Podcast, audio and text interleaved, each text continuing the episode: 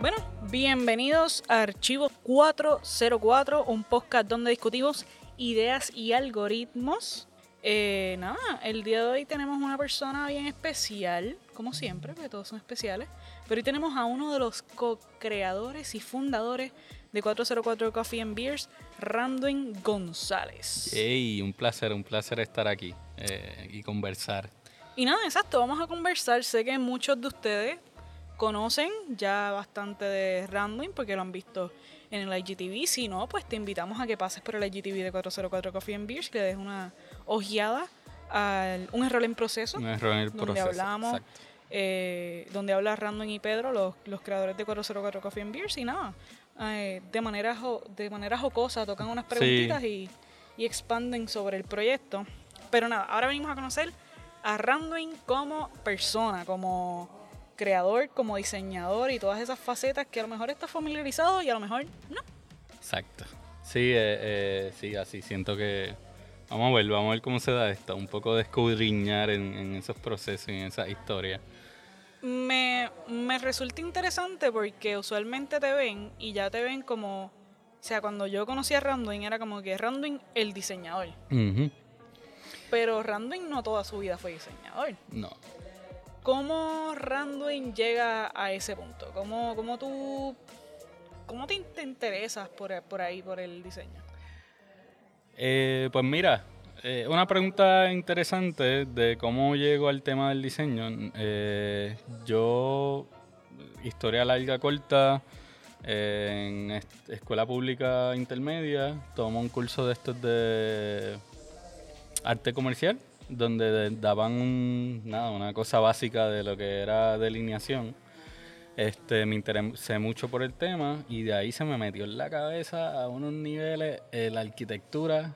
Eh, yo venía de una familia de banistas, eh, ingenieros eh, y vamos a decir de gente, no quiero decir creativa, pero sí, Sí. creadores. Este, Manual, de cosas bien de la cosa bien- del craft.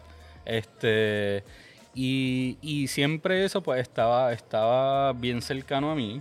Así que al yo conectar con, en esa materia en séptimo grado, eh, agarré un tipo de obsesión donde incluso pues, empecé a, a- a sacar recortes de periódicos, a crear carpetas, a, a dibujar, a utilizar paint para entonces como que dibujar la- mi So- casa y la casa de mi familia. tú dicen como que, que vas a estudiar en la universidad, ya tú sabías. Desde séptimo grado, una vez cogí ese, ese curso Yo de octavo grado, ya yo estaba, no, yo quería estudiar arquitectura. Arquitectura. Esa era la idea inicial, este, y, y, co- y con eso trabajé y uno de mis am, metas iniciales a, a corto plazo fue entrar en la escuela vocacional, que daban delineación arquitectónica, ¿no? que era un paso importante para, nada, para tener la base para entrar entonces en, en la escuela de arquitectura, sea la que, la que fuese. Este, y entré, que para mí eso fue como, wow, logré entrar a la escuela vocacional. No sé cómo es ahora, pero en aquel momento el proceso para entrar al, programa de delineación arquitectónica era bien riguroso y pues al final solamente escogían 15 de casi, podrían haber hasta sobre 300 solicitantes. Así que para mí eso fue bien importante, eso fue eh, bien importante para mí porque nuestro taller estaba coexistía con el taller de lo que se llama arte comercial. Entonces, ah, ¿Entiendes arte comercial como? arte comercial cercano al diseño gráfico, slash dibujo, slash lo que era arte comercial, que era casi rotulismo y estas cosas nada, que van un poquito más back en términos de... Si todavía no era diseño gráfico, estamos hablando de Max bien vieja, este, primeros Photoshops, este... Así que yo tenía o compartía salón con los estudiantes de arte comercial. ese proceso fue bien importante para mí porque entonces yo venía como con esta rigurosidad de la- de- del tema de la delineación arquitectónica, de Sí, las líneas, de la limpieza, de, de La- el plano no está, el no- me sale- el- las medidas, las conversiones, este, el plano no salía bien, yo lo rompía y arrancábamos de nuevo.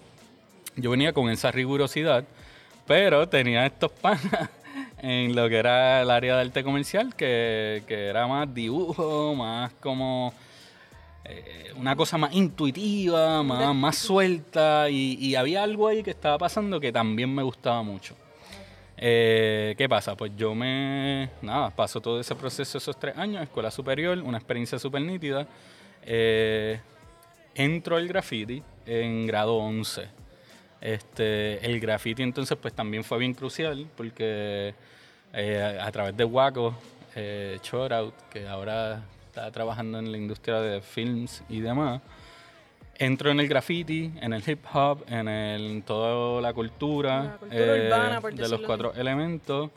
Y, y mano, eso para mí fue importante porque en el contexto de la edad, eh, nada, cosas personales estaban pasando también y un poco me refugié en todo eso y fue bien útil para mí como, como, como para agarrar un contexto de, de- me ayudó a, a con tiempo prepararme a lo que me iba a enfrentar, ¿no? Y el tema del graffiti y el tema de de esos procesos más intuitivos me ayudaron a, quizás sentar las bases de lo que más adelante fue el, diseño gráfico. Eh, pero todavía con esa rigurosidad de, la delineación, empezamos desde grado 11, pues, eh, pues, como todo, primero sketchbooks y ya en grado 12 estábamos pintando pues paredes, murales. eh, ¿Cuál era tu seudónimo? eh, Dex, Dex. D-E-K-S, Dex. Y ¿Por qué Dex? ¿Por qué Dex? Mano, nada, porque el pana me dijo, mira, Dex está cool. y así ya no, no hubo un proceso así muy, muy conceptual ni muy complejo. El Waco fue quien me dijo, mira, Dex, qué sé yo. Mano, me quedé Dex. Hubo un tiempo en mi vida donde la gente Tú. me conocía por Dex, no necesariamente por Random. Random. Este, yo cuando me graduó, creo este evento, eh, casi como un domingo familiar, todos los años en Turabo Gardens, en Cagua, que se llamó la Expo. eh, 007, eh, la Expo 00725. eh, Que es el las paredes de hablan. Que el set code de Cagua, correcto. Que era como se llamaba el crew eh, que estaba en Cagua, 00725 All Star. Yo me metía también a, a- a jugar con la idea de vivo y este, literal yo me metí como en todo en todo el tema, me, me encantaba y me llenaba y era lo que, lo que hacía en ese momento. Yo creo este evento y a través de todos esos procesos, pues me volví a conocer un poco por, por la parte de crear eventos, de, de hacer que las cosas sucedieran. Eh, estamos hablando de un momento en Caguas donde eh, todavía un poco había esta persecución al graffiti, como Caguas como que era bien conocido eh, a nivel histórico por, por mucho bombing, que es como se le llama pintar en, en todos lugares. Este, nada, yo no sé, mano, ignorancia, atrevimiento a los 19 años. Yo fui al municipio y dije, mira, yo quiero hacer este evento. y al Departamento de Cultura. eh, previo a eso, pues ya habíamos empezado a pedir paredes, a simplemente llegar allí y ver al señor en el patio de la casa, ver que la pared de atrás estaba nítida y decirle, mira, podemos pintar aquí. Entonces, eh, Sí, eso, había una cuestión de ponerle un poco de ética y control a, Sí. a- a la cuestión del graffiti. No sé si es, sí, no sé si ética y control, pero sí ayudaba a que, que hubiera cierto grado de de percepción de, ah, no, mira, ellos lo están haciendo bien, lo están Sí. haciendo Como que, que organizado. no fuese tan, tan rechazado por la comunidad, que no se viera como un problema, sino como, Sí. como arte, que es lo que es. Sí, tratamos, por ejemplo, en ese momento dado en Turabo Garden, y obviamente esto es parte de la historia para poder llegar a por el diseño gráfico, pero esta, todavía me acuerdo la, la propuesta, eran paredes en desuso o paredes eh, que, que estaban realmente pues en malas condiciones porque pues no se atendían. Eh, y nada, poco a poco se fueron pidiendo, solicitando permisos. Cuando llegué a tener las 15 paredes aproximadas que, que teníamos ya permiso para pintar, ahí fuimos al municipio y pedimos autorización para hacer este evento, donde hicimos una invitación a diferentes eh, miembros de la escena a que pasaran este domingo, eh, siempre en diciembre. Eh, se hicieron cuatro ediciones, así que fueron cuatro años consecutivos de hacer este evento yo me sorprendí de la y escala. en diferentes localidades para. Siempre era en Turabo Gardens, pero cada vez con más paredes. Llegamos a tener 50 paredes y a intervenir prácticamente todo el bloque. Todo el bloque. Y entonces eh, llegó a venir gente de España, de Estados Unidos. Eso fue un. Yo a veces ni me lo creí, en verdad, yo, era un chamaquito, yo no estaba yo creo que ni muy consciente. Todavía hay alguno de esos, de esos grafitis por ahí. Todavía pueden pasar por Turabo Garden en la calle Shuford, me acuerdo. Este, en esa intersección, por donde está la Borinqueña en Caguas, la panadería. yo siempre paso por ahí, siempre he visto, y digo que, wow, mira pues, Exacto, pues eso, cuando yo tenía 19 años, ahí fue que entonces se, pensó, se empezó ese proyecto con colegas como José Amil, que hoy día está tu tattoo artist, este, Wago. Eh, Steel entró un poco más adelante. Eh, Steel viene del corillo de acá de las piedras. Y nada, fue una cosa bien nítida el, todo el corillo de, de Cagua. Hubo B-Boy, hubo graffiti, hubo DJ. Eh, B-Boy, ¿qué es eso? B-Boy es lo que es breakdance, es como... Oh, exacto. Y, y nada, se, se, ponían los cartones o se ponía la lona y un poco a bailar y a meterle música toda la noche. Yo creo que podemos compartir en, un poco de las imágenes del, del background de todo eso ese evento se da, yo aprendo un montón de cómo gestionar estas cosas, de cómo hacer estos procesos también pues con el municipio, hacer requisiciones de eh, de, por ejemplo, cómo nos auspiciaban eh, la pintura por lo menos, porque entonces había mucho trabajo pro bono, hay que entender que entonces también uno va entendiendo esto y uno se, se da cuenta de que hay mucho trabajo que viene desde la comunidad hacia como desde una comunidad hacia otra. Eh, no es lo mismo cuando, el cuando un municipio o una entidad o X, sí, X, X eh, institución eh, viene de arriba hacia abajo. Entonces cuando viene de abajo hacia arriba, que son estos chamacos que están pidiendo estas paredes, que crean este evento, que invitan a la gente, que logran que entonces se pinten esas paredes, pues ya hay una recepción más, más, más nítida al compartir, al, intercambiar y al, ser parte de esta, de esta cultura, ¿no? Que, que, yo la considero bien importante en lo que, en lo que soy hoy día. El proceso de, pintar una pared es como el proceso de diseño. Eh, selección de color, selección de la pared adecuada, selección de, de textura, de letra, de acercamiento, de personaje, de profundidad perspectiva. Y cuando tú vienes a ver todos los conceptos básicos de diseño gráfico, eh, o incluso, eh, sí, de diseño gráfico, estaban presentes en todo ese trabajo. Yo todavía no estaba consciente. O sea, me lo disfrutaba, pero no, yo en ese momento yo estaba trabajando para estudiar arquitectura. Así que... Esto era como un hobby o algún site. Esto era así, un hobby. Eh, me funcionó brutal para guisar, hacer gorritas, hacer murales. de ese tiempo estaba de moda ver los tenis, pintar los tenis. Exactamente. Este, hice muchas, muchas gorras. Hicimos hasta una marca que se llamaba Cruz. Eh, que llegué, yo me acuerdo una vez, yo llegué a ver a alguien en plaza que yo en mi vida había visto con una gorra de nosotros y éramos un corillo de la vocacional. Y, y, mano, tú sabes, unos jóvenes le encantaban estas cosas. Sí, a mí siempre me, ha llamado mucho la atención el proceso de los murales porque es como, no es lo mismo dibujar a pequeña escala en tu libreta que coger ese diseño y escalarlo. Sí. Pero no solo eso, es como que tiene que haber una cuestión de medir y saber escalar, pero sin tampoco ser tan riguroso que nunca vas a tirar la primera línea. Correcto. So está ese in-between entre ser lo suficientemente técnico como para saber escalar el diseño, pero también tener la libertad de la mano, de, la confianza de simplemente empezar a pintar y eso va a escalar. Sí, en el graffiti está esto que era como, están esas dos dimensiones que es como tú puedes sketchar pa, y tal cual te lo digo, sketchar. para meterle a la pared. Eh, y, tú pintas lo que hiciste en tu Black Book. Eh, o tú puedes ir freestyle, ¿no? Que tú puedes ir y dibujar sobre la pared. Entonces son dos acercamientos totalmente diferentes.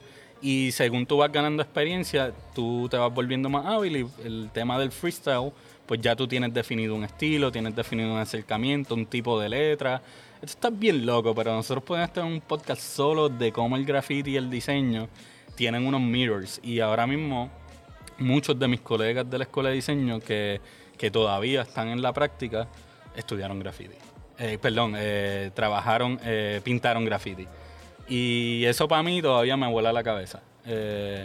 Y mucha otra gente que tienen otras prácticas creativas, pero que estuvieron en esas etapas iniciales. eh, Ha bajado la... Sí, eh, yo creo que como todo, estas cosas suben, bajan, pero la cultura siempre está ahí. Siempre Sí, hay siempre está. actividades, siempre hay... eh, la escena siempre está. Y, y, por ejemplo, tú tienes un espacio como Pícalo que ahora mismo está- trabaja mucho el tema de, de musical, ¿no? Del, del hip hop y, y lo, y, lo, y es que consistente está con subiendo eso. nuevamente. Correcto. Pero Eh, está interesante porque está subiendo como, como rap el original, no como una versión, digamos, reggaetón, sino No, que, no, que no, es su propia cosa, que Sí, es su propia cosa aparte, pero hubo un tiempo que estuvo como esa mezcla de las dos cosas, porque de una cosa nace la otra y se va Sí. evolucionando, pero está volviendo como a ese hip hop de los 90 de, de crítica social, de... de Sí, si- siempre, vamos a decir, déjame cómo lo digo, siempre fue así y siempre eso estuvo ahí, Sí. en, eh, en- eso que le llaman la subcultura. Este, yo cuando estaba en grado 11 yo escuchaba mucho 79, Antifada. Cancerbero, este. No, todavía eso ni existía. Todavía no existía. Estamos hablando de, digo, por lo menos yo, no, no creo, todavía no existía. Yo estaba ya, te estoy hablando, sí, 79, Luis Díaz, Antifada, este, y, y de ahí uno partía y yo de verdad que tengo mucho de mi, de, de del valor que yo le doy a mi, a mi país, al tema de la comunidad, al tema de, de cómo tú acercarte a estas complejidades, viene de ahí, de escuchar y, y yo me acuerdo que escuchaba una canción, que la escuchaba otra vez y siempre había una palabra nueva y era como casi que uno la buscaba y como, ¿qué, qué representa esto? ¿Qué quiere decir? Y estamos hablando de un momento donde yo de ahí desarrollé un amor por, por, por mi patria, por mi país, bien fuerte y, y no, no en el vacío, sino por donde yo conectaba con, ok, hay, hay, hay múltiples dimensiones y- de unas realidades. Y exacto. lo llevaste a una comunidad, a un- algo bien específico que Exacto. Y como un- quiero trabajar por esto. Exactamente. Y, y eso me movía, mano. Y, y tú sabes que uno chamaco se quiere comer el mundo y, y esa es la que hay. Y, mano, de, de ahí sale todo. Mi base de, de, de, sí, de la comunidad, de, los eventos, de entender de la cultura, viene, viene de esa parte del graffiti y que, es bien marcada. ¿Qué pasa?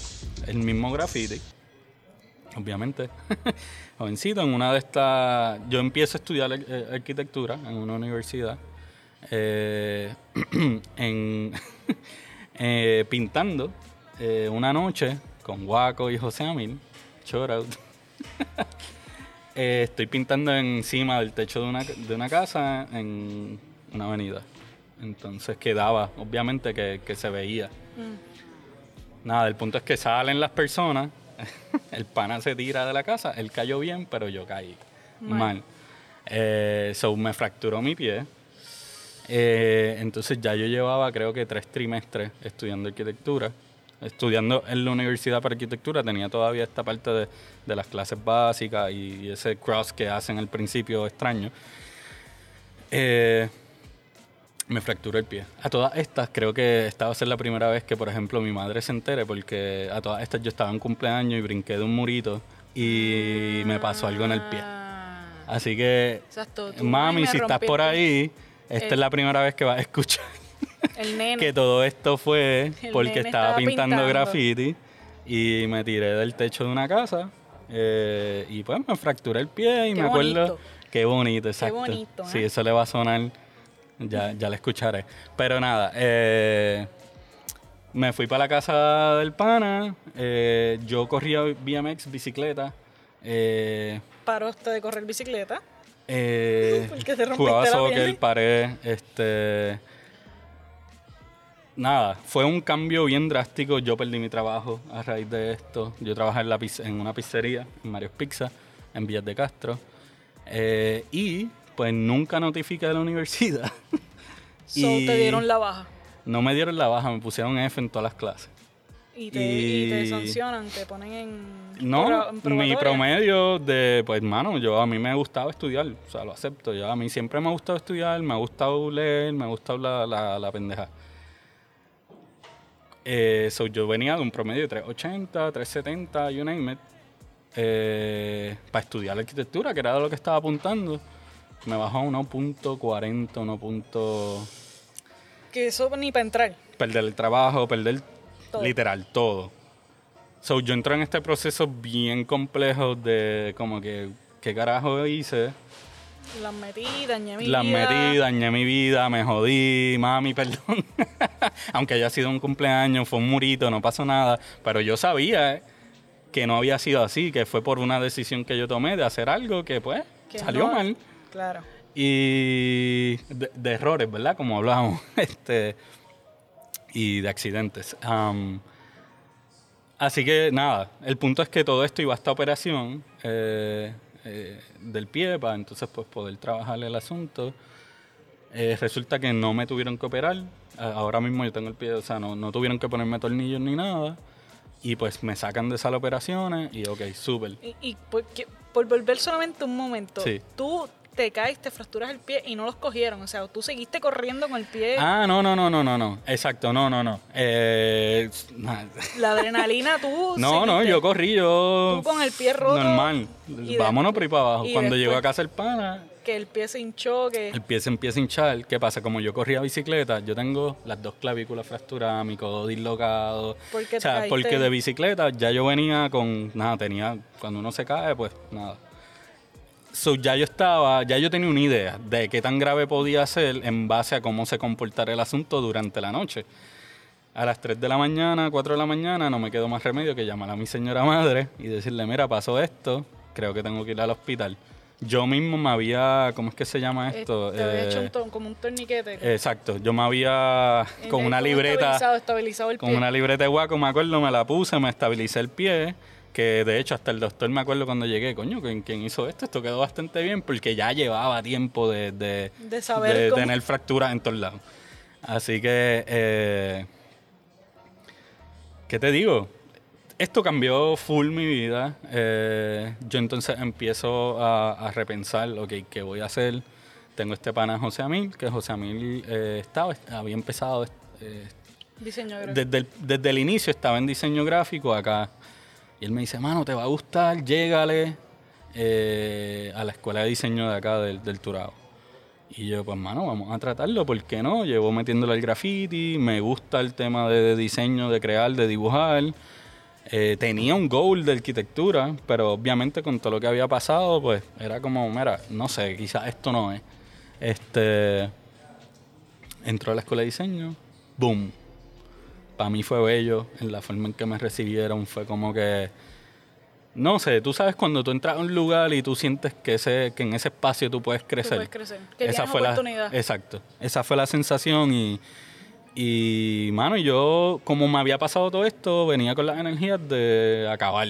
Literalmente yo me gradué creo que en tres años. Exacto. o sea, yo, tú cogiste todas las clases que pudiste. anormalmente, a lo anormal. Era como que a ver, hay que salir de aquí, vamos a hacer esto. Y tenía ese, esa, esa hambre. Este, nada, dicho y hecho así fue. En ese proceso trabajé todo lo que fue diseño, me dieron múltiples oportunidades, muchos profesores. Este, me empecé a exponer a, a diferentes, eh, traigo la energía del graffiti, traigo la energía de la creación de eventos, de la creación de actividades, entro como relacionista público a la Asociación de Estudiantes de Diseño, luego eh, en- eh, paso a ser presidente empiezo a crear actividades, actividades. So, esta parte de la actividad y la cosa cultural, en ese caso en relación a la cultura del diseño, antes a la cultura del graffiti, este, siempre ha estado ahí, siempre es como que, y eso tiene que ver mucho también con por qué 404 o cómo conecto 404 con todo este background. Eh, así que, eh, nada, me desarrollo en el campo del diseño en la práctica, eh, o como estudiante, ¿no? Me desarrollo en la profesión, mientras a la misma vez exploro todo entonces, toda esa área de, de, de actividades y de crear eventos. Este, así que un poco así es como llegó el diseño. Eh, de una forma bien accidentada. Estamos hablando de que yo estuve eh, un semestre, dos semestres, un año completo, estuve en generales, cogiendo todas, todas, todas las básicas. Empezaste de cero otra vez.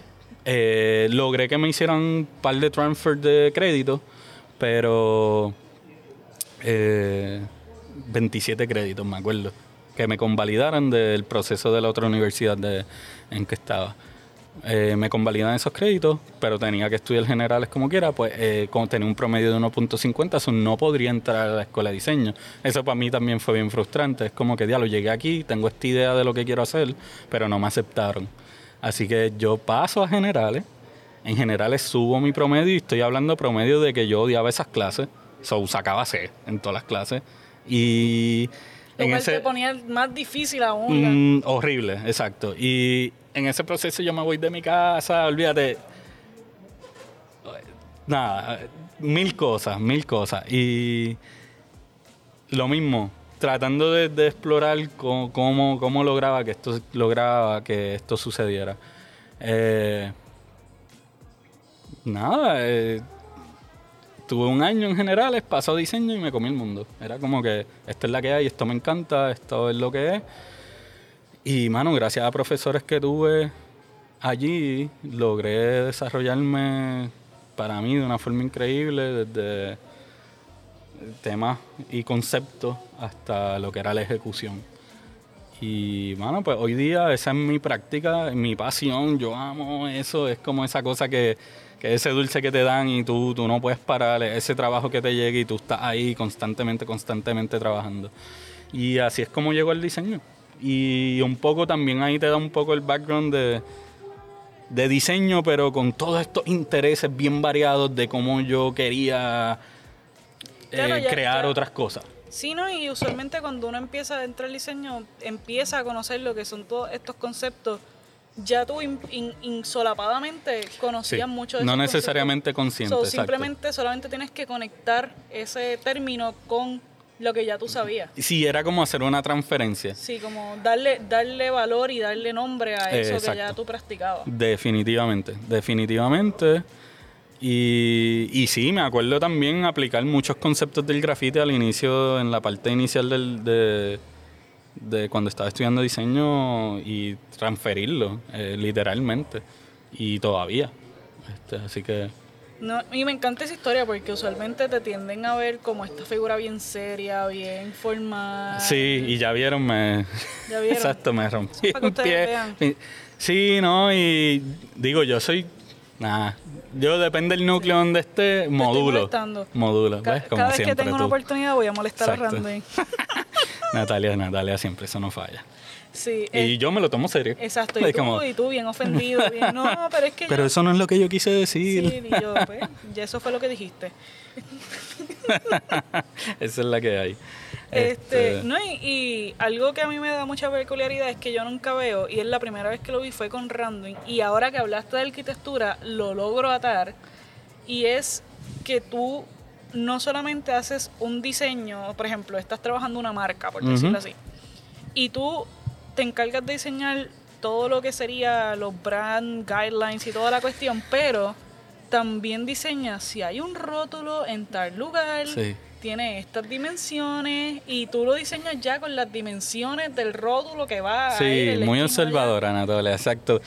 Eh, la arquitectura y esa pasión que agarré eh, por la arquitectura. So, eso mm, comúnmente no se, no, se, no se tendría que hacer o sí es algo que se tiene sí, que hacer. sí se tiene que hacer, pero vamos a decir que yo lo logré a, a tomar mucho más rápido porque ya entonces no veía el diseño gráfico desde una perspectiva bidimensional, sino que podía elevarla a una perspectiva tridimensional. aplicarlo a la pared. Exacto. Y entender cómo el espacio eh, juega un rol importante en la percepción de una marca o en la percepción del color o en la percepción de la escala, del espa- es, es- es como te, te aporta mucho a- a- a- en el proceso de tomar decisiones. Eh, así que sí, eh, una buena nota y cuando te digo que yo me obsesioné es que yo en noveno grado estaba cogiendo cursos en el colegio de, arquitec- de arquitectos paisajistas O sea, tú de arquitectura, o sea, a ese nivel me, me fui. Sí, y me, me está interesante porque por otro lado, quizás por ahí, y eso te iba a preguntar, ¿de dónde es que viene ese interés tuyo de los, de los contextos históricos? Pues yo también tengo ese amor por la historia. Claro, a- sí. de, de mi propia experiencia de vida, pero tú tienes ese cariño también, al igual que yo, de como que entender el contexto histórico Sí. de las cosas y darle valor, y quizás viene de ahí, de la arquitectura. Sí, yo creo que lo puedo linkear con la arquitectura eh, y lo puedo linkear con la cultura. Yo creo que eso, esos dos elementos, pues obviamente están bien ligados a la historia y, y si en la arquitectura, pues tú tienes que tener todos estos conceptos de cómo esto se desarrolló para, nada, ya sea acercamiento en estilos de construcción o estilos eh, arquitectónicos. Eh, ese primer curso que cogió, cogí en el colegio era sobre conservación histórica. Así que estaba bien relacionado al tema de la historia. Así que si viene de ahí, viene de, de viene de ahí de la conservación histórica eh, en términos de arquitectura y, y viene de algo que se va desarrollando en relación a la arquitectura como profesión eh, donde tú tienes que leer, hermano. Tú tienes que leer y tienes que leer y eso ya venía de, de- de- de ese espacio eh, y entender los contextos para poder tomar decisiones informadas o, o tener las referencias adecuadas. ¿Y siempre fuiste así, como, como por ejemplo desde el graffiti o demás? ¿O siempre, siempre te gustaba leer sobre el tema? ¿O fue algo que fue desarrollándose más? Mm, sí, definitivamente, bueno, ahora que me lo preguntas, por ejemplo, para yo, para yo hacer una propuesta, cuando yo hice esas propuestas del evento, yo leí sobre toda la historia del graffiti, sobre toda la historia del hip hop, sobre eh, otros eventos que se hacían. Así que sí había, vamos a decir, un interés por la lectura, un interés por, por entender. Cuando yo te voy a hablar de esto, ¿cómo te voy a hablar? ¿Por qué te voy a hablar de Y esto? ¿Qué referencias que- te voy a dar? Que Exacto yo estudié para... para... que tengo las herramientas para hablar contigo del tema, que no voy a venir aquí a hablarte al vacío y que, y que tú me puedes preguntar y yo voy a, a- a tener, tratar de tener todas las bases para contestarte de vuelta. Interesante. Ahora, hablando claro, de, de aquí, de, tú eres un diseñador y te reconocen y todo. ¿Por qué entonces tirarte a 404? Sí, eh, bueno, es una excelente pregunta. Yo en el, eh, sí, am, 404 ahora para mí es el gran ejemplo de o una puesta en escena de toda mi práctica a nivel de diseño e incluso de eso otro que te hablaba de eventos y de cultura y de entender todas estas dinámicas humanas. Este, yo no, no, vamos a decir, en, en todo ese proceso, yo hice muchos intentos de muchas cosas. Cuando estaba, de muchos proyectos concretos que ¿Como yo... cuáles? ¿Como cuáles? ¿Cuáles errores? ¿Cuáles fueron las metidas de pata? Muchas. Eh, por ejemplo, cuando estábamos en universidad, eh, creamos este proyecto que se llamaba Vértice, que era para dar servicios de diseño. Empezó, estuvo, jugamos con la idea, trabajamos, hicimos proyectitos y todo, no funcionó. Eh, cuando nos graduamos, hacemos este otro ejercicio con, otro- con otros colegas de un proyecto que jugamos con la idea de que se iba a llamar 5, no funcionó. Este,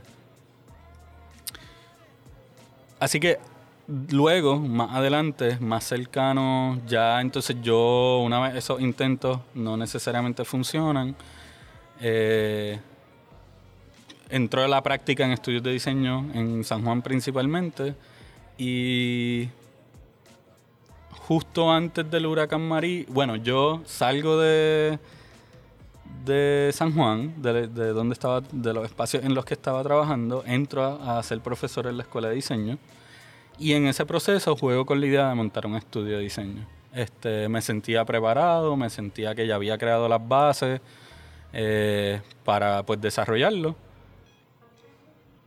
Eh, se hace todo el proceso eh, con, con, esta otra persona y no se dio tampoco. Este, Incluso llegamos a hacer un proyecto que quedó nítido eh, bajo ese nombre y luego, luego llega el huracán y el proyecto se cae por completo. Este, ya en ese overlaps ya yo había hablado con Pedro. So, esto es bien raro, pero Pedro me había mencionado el tema, eh, me acuerdo, en un Starbucks, y jugamos con la idea de, coño, mano, pues sí, esto, esto es posible. Eh, pero no necesariamente lo habíamos empezado a trabajar.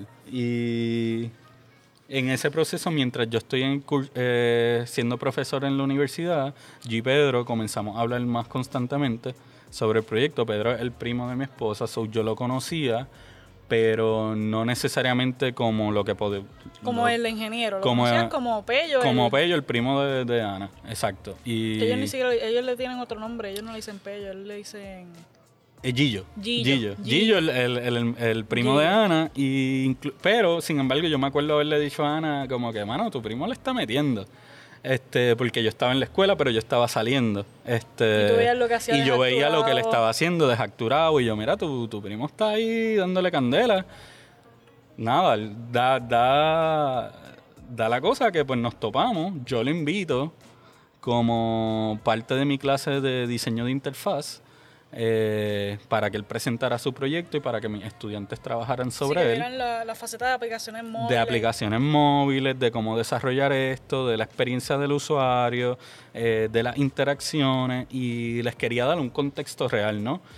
Pedro tenía este proyecto eh, que todavía existe, que es Mil Reminders, que está en, en, el App Store, que fue uno de sus primeros proyectos yo lo traigo a él con su proyecto, mis estudiantes analizan su proyecto y es parte de ese proceso. Nos empezamos a hablar como parte de, de, ¿no? de la cátedra y nada, en ese hablamos y se desarrolla lo que es la posibilidad de colaborar. Eh, y Pedro pues ya tenía esta parte de, ok, esto es posible. Yo venía de todas estas otras gestiones, de todas estos otros acercamientos, otras cosas que no necesariamente habían, habían salido y que hoy incluso me hace valorar más esa relación, ¿no? Y, y, y, y, lo importante que es tú encontrar el partner adecuado para hacer estos inventos. Este, así que nada, el, el proyecto de 404 se va desarrollando, pasa el huracán. Durante el huracán yo tengo la experiencia de trabajar con mi esposa y su familia en una panadería, que también me hizo sentir como que, ok, creo que esto es posible porque ya habíamos tenido conservaciones y conversaciones, eh, sobre la posibilidad de este espacio que terminó llamándose 404 y después del huracán en enero, pues entonces eh, Pedro me llama, mira, este es el momento, le metemos, no le metemos y pues le metí.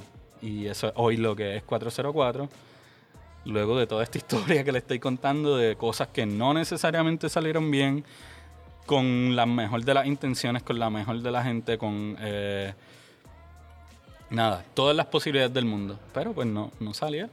Y yo empiezo este proyecto de 404 teniendo aún mi práctica. Digo, y todavía la tengo. Este, pero con yo siempre he tenido como esta dualidad, como que siempre estoy en dos lugares, tres lugares, a la vez. Y eso para mí pues, ha sido extraño. Estoy tratando de, de enfocarte en una. De enfocarnos, pero... en dos eh, en dos por lo menos. Así que eso es algo que para mí, pues, es parte del desarrollo y de también, pues, tratar de gestionar una carrera en el diseño que, pues, la realidad es que tampoco es lo más sencillo del mundo. Tú tienes que fajarte para entonces, pues, poder un poco entrar en ese circuito. Este... Sí, y, y pero me, me parece bien, bien importante decir eso de los proyectos que no se te dieron, no porque eran malos. Y yo creo que eso es bien importante porque Sí. hay veces que, y me ha pasado, o sea, yo he tratado de empujar un montón de proyectos que no salen y uno dice, pues tal vez no era tan bueno. Al final, como que esa frustración Sí, y ese momento, porque uno, uno al principio tiene estos sueños y tiene toda esta visión de que se quiere comer el mundo con ese proyecto. Ujú. Y cuando uno se, se tropieza y se da, es como que caer todo otra vez en este proceso, en este, en este pensamiento y psicoanálisis de por qué no me salió, Sí, no era eh. bueno, no era lo que yo pensaba. Y uno se cuestiona hasta, hasta la propia capacidad de uno de... Totalmente, y, y de qué tan real es. Exacto, yo. Ese proceso de cuando el estudio ya se había registrado y todo. Cuando ese proyecto se cayó, para mí fue bien fuerte. Yo tuve un mes ahí que fue como, mano, ¿qué es, qué es esto? ¿Por No, qué? no, ¿Por qué esto me tiene que pasar? Exacto. Eh, me sentía preparado, pero pues mira, no fue el caso. Y se dio esta otra cosa que, que es bella. Pero pues así es esto, ¿no? Uno, uno sigue moviéndose y uno nunca sabe dónde va a salir la oportunidad.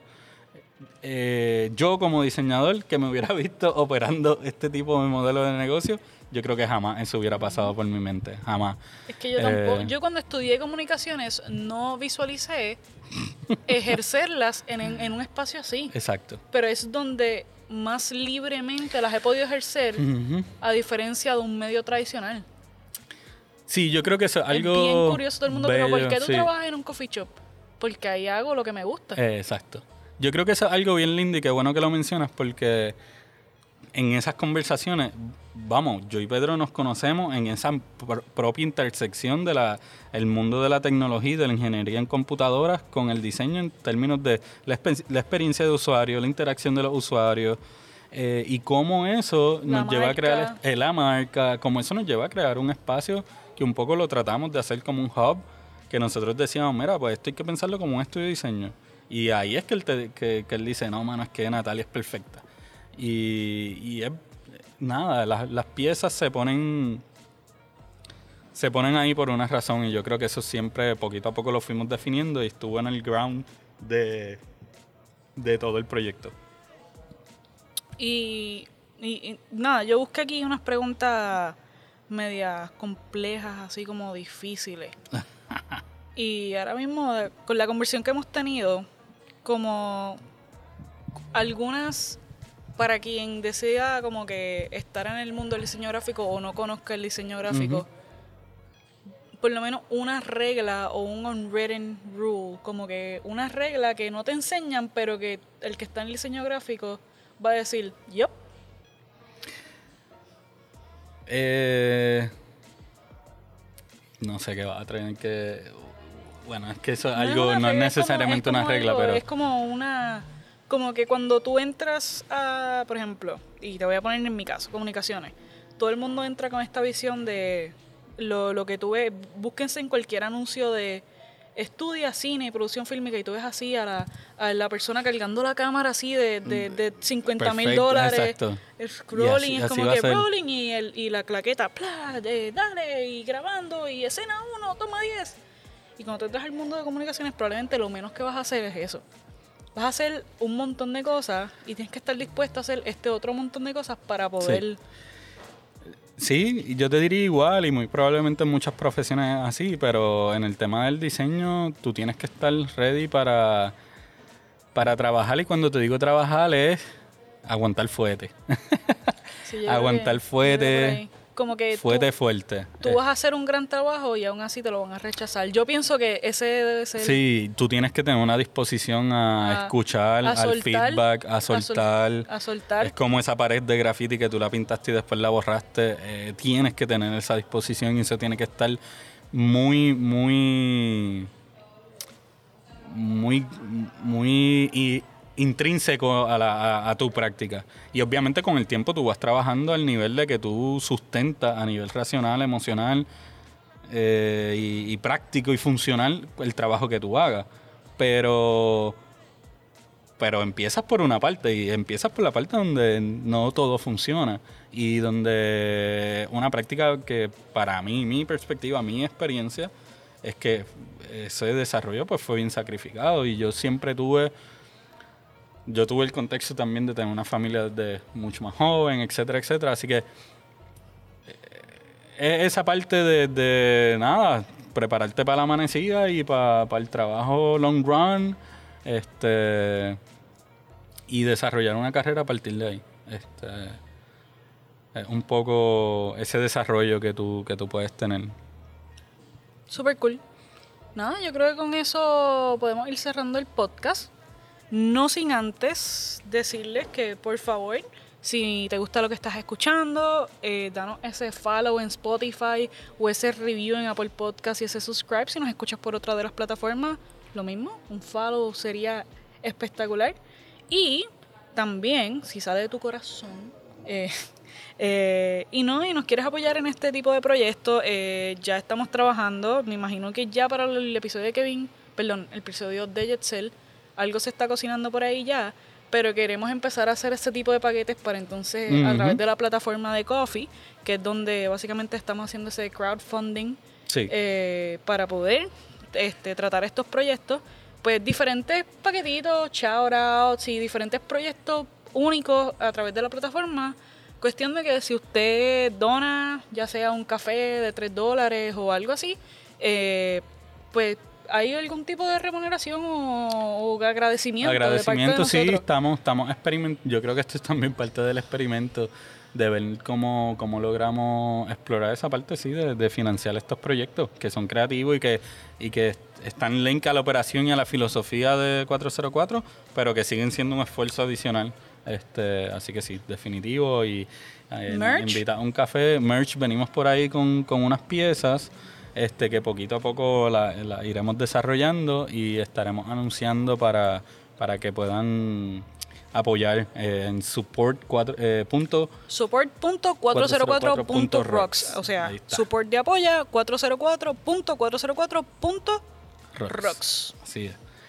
Este, pues bello, Natalia, súper nítido. Yo creo que sí, bello. ¿Viste? Él, él estaba preocupado ahí, me tengo que preparar. Que hay que hablar, que, vamos a tocar. Sí, yo creo que hay un poco de la historia de, de también de que no todo es perfecto y yo creo que yo siempre digo que no hay gloria en el trabajo. El trabajo es trabajo, no importa en el diseño, no importa en el coffee shop, no importa en el, en, el, eh, en la industria en la que sea el trabajo es trabajo y la gloria, y la gloria entiéndase, pues el éxito, pues es aquello que uno eh, le da valor. Exacto. Y pues, pues, pero no importa en qué contexto, no importa lo que tú quieres hacer, te tienes que fajar por eso. Y, y no todo nos sale bien, y, eso es parte de... Eso es parte de, y eso es bueno. Eso es lo mejor. eso es 404, el producto de, una serie de errores. De un montón de errores que nos faltan por cometer todavía. Y por contar en, esta, en este podcast. Nada, nos fuimos. Nos fuimos. Gracias.